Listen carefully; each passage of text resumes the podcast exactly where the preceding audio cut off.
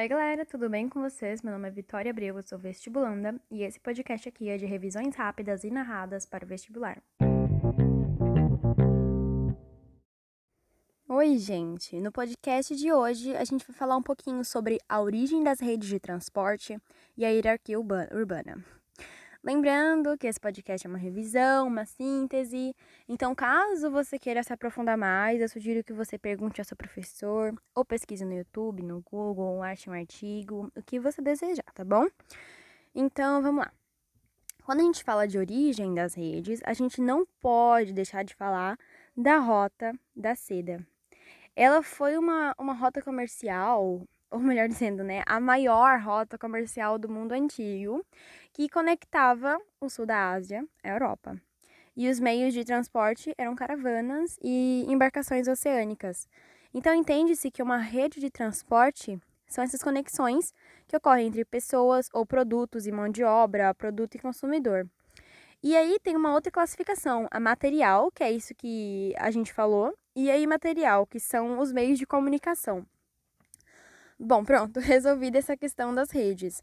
Agora a gente vai revisar um pouquinho a hierarquia urbana.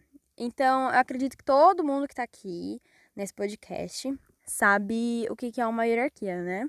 É uma coisa submetida à outra como se fossem níveis. Então, quando a gente fala de hierarquia urbana, é como se é como as cidades se organizam nessa subordinação. Então, uma cidade ela acaba ficando submetida a outra, que também é submetida a outra, a outra e a outra.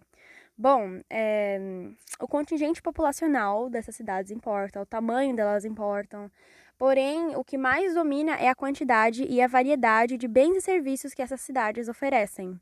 Nisso, a gente pode usar como exemplo uma cidade do interior de, do interior de São Paulo que se chama Lençóis Paulista. E talvez você não saiba, mas essa cidade passou a última década sem cinema, né? Então, aí sem esse tipo de lazer. E muitas pessoas daqui não só pelo lazer, também por trabalho outras condições, acabaram indo para a cidade circunvizinha, que é Bauru, que tem pouco mais de, aí, de 300 mil habitantes. E não para morar assim especificamente, mas realmente nesse movimento pendular, né? Vai para lá quando precisa e volta para cá, para a cidade onde reside. Então isso é um bom exemplo de subordinação. Hoje mudou um pouco, a cidade já tem cinema, né, e trabalhos também. Uh, a gente acabou Revelei a cidade. Uh, a cidade acabou recebendo ainda pessoas de Bauru, então o quadro mudou um pouco, mas é um ótimo exemplo para falar um pouco sobre essa subordinação. Bom, é... e essa hierarquia urbana que a gente falou, ela possui classificações. Então tem a metrópole, tem a metrópole nacional, regional, a... os centros regionais, a cidade local e a vila. E a diferença entre essa e a diferença entre a hierarquia clássica para atual é que a clássica ela segue exatamente essa ordem que eu falei, de metrópole a vila. E a atual, ela pode ter interligações. Então, uma metrópole pode estar diretamente ligada a uma cidade local, em vez de estar ligada à metrópole nacional, sabe?